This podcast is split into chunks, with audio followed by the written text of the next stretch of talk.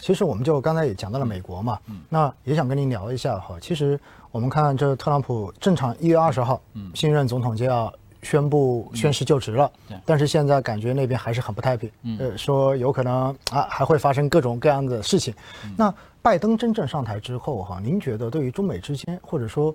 在政策方面会有什么大的跟特朗普不一样的地方吗？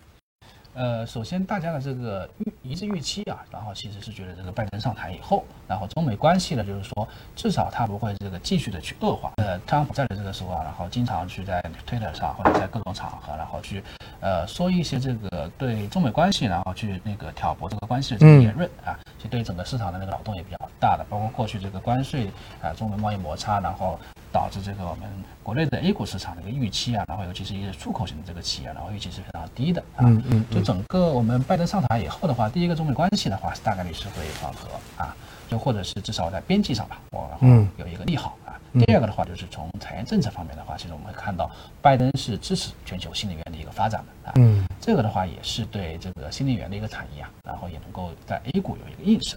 嗯，也就意味着，其实他上台从经济层面来说，应该对于全球，包括对于我们，应该还是一个相对比较正面的消息，对吧？说白了就是，不说它会有多好，但是至少不一不会，应大概率应该不会比现在更差。嗯，那其实这里就讲到一点哈，我们也发现近期黄金啊，嗯，价格也是波动比较剧烈一点，因为。其实，二零二零年黄金是走了一波牛市，对。但是后来到了两千美元以上之后，然后就开始往下掉，对不对？那近期黄金也出现了比较大的这种，嗯。调整对，那其实我想刚好哈，因为有很多投资者的话呢，也有买我们的黄金 ETF，对，大家都很关心说黄金，因为以前的逻辑不就是说实际利率如果在变化的话，它是个反向的嘛，对，对不对？那现在明显美联储好像这个钱放的钱也没收回去，嗯，那但是为什么黄金出现这么大的一个波动呢？你能不能跟大家讲讲背后的逻辑？呃，最近这个波动的话，其实是由于我们这个美债利率啊，然后这个比较快啊，因为我们这个黄金总体上还是跟实际利率是一个反向这个关系。其实我们通胀之前，通胀的这个预期啊，其实在十一月这个中旬就已经上去了，但是美债利率还没怎么动。我们会发现实际利率是往下的，所以在十一月中旬以后啊，其实房黄金是那个有一波明显的一个反弹。嗯，当然最近呢，我们会看到这个，因为美债那个利率上行以后，通胀预期它是停在这个地方了。嗯，相当于它那个差又又变小了。它那个差呢，其实又。开始那个变小了啊，所以这样来看的话，其实对这个黄金呢，它是有一个就是呃价格是有个压制的啊，这是第一点。第二点呢，就是说从一个经济的这个宏观场景来看呢，一般呃黄大家都说这个通胀买黄金或者经济不好的这个时候放水的这个时候啊，其实买黄金是比较好。嗯，现在越往后啊，其实整个一个经济复苏啊，全都是在一个确认的一个态势中。这样的话是在历史上黄金的一个表现呢，可能是一个震荡下行的一个那个态势啊。嗯。也就是说，其实从这个趋势来讲的话，也许黄金在未来，或者说我们以十二个月的维度来看的话，它有可能不会是一个非常值得去推荐的资产，对对对吧？对，嗯，好，其实黄金哈，我觉得我们跟投资者一再强调说，黄金很大程度上面是个配置性的资产，嗯。你要指望着靠黄金去赚大钱，其实是不容易的一件事情，对吧？它在你的资产组合中间，更多的时候它是一个避险类的资产，然后放在这里来抵御其他的风险的。所以呢，我觉得大家还是要对黄金哈有一个非常明确的这种定位的认知，我觉得这个很重要。嗯那刚才梁总讲到了很重要一点，就是说，其实对于今年整个全球经济。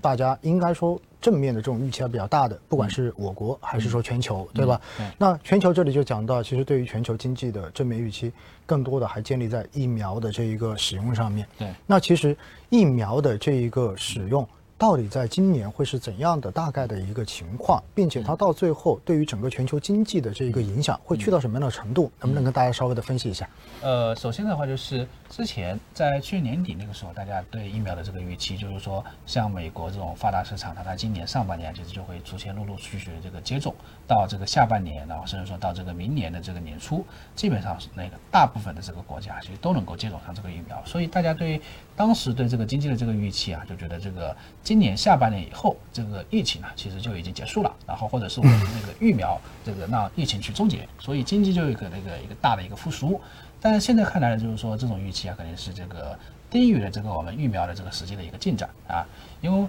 呃，因为我们从不管是从国内还是从海外来看的话，其实呃我们会看到这个疫情最近的话，其实是那个啊非常这个迅猛啊，而且国内这个发展的话，其实已经超出这个我们这个预期。你像在十月份之前的话，大部分这个我们监测到的一些这个呃出行啊，包括餐饮啊，包括一些这个社交性的一些活动啊，其实都已经恢复正常了。但是最近的话，这个苗头啊，其实在很多地方又开始在那个重新这个我们被那个就是呃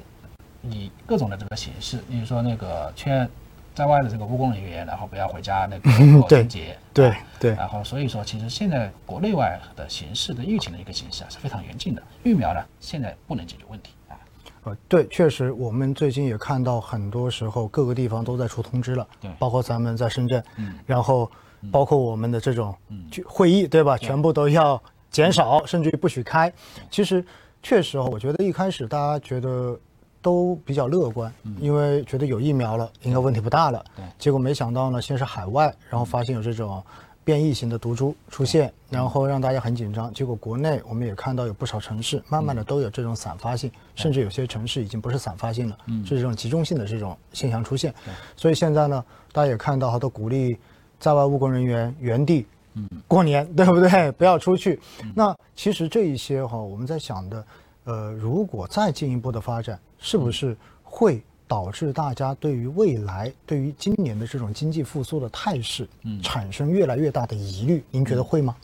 呃，这种的话就是我们经济复苏的态势，它在后面呢，就是说大的方向可能还是在一个复苏，但这个复苏有可能不是这个线性的，有可能会这个一波三折啊。就举个例子，你说我们在这个现在我们看到这个国内外的这个经济数据啊，有可能这个非常这个不错，但是有可能就说二月份到三月份以后，哎，那个时候可能会有一些这个分歧点啊。嗯，其实也就意味着在中间，它长的方向没有问题，对，但是中间万一出现波折的话，其实在某种程度上面应该也会在短期对市场的情绪造成一些影响，对吗？是的，那我能不能这样理解？其实今年整个市场虽然去年大家都说要降低预期，对然后说事不过三，对不对？都有这种说法，但是呢，其实整体来说。有很多正面的因素，但是呢，这个正面因素也夹杂着很多也许会发生的这种意外的，嗯，我们可以现在都不叫意外了，你基本上可以预期得到有可能会出现。那其实如果出现这样子的事情，导致市场出现波动之后，您建议大家在今年做布局吗？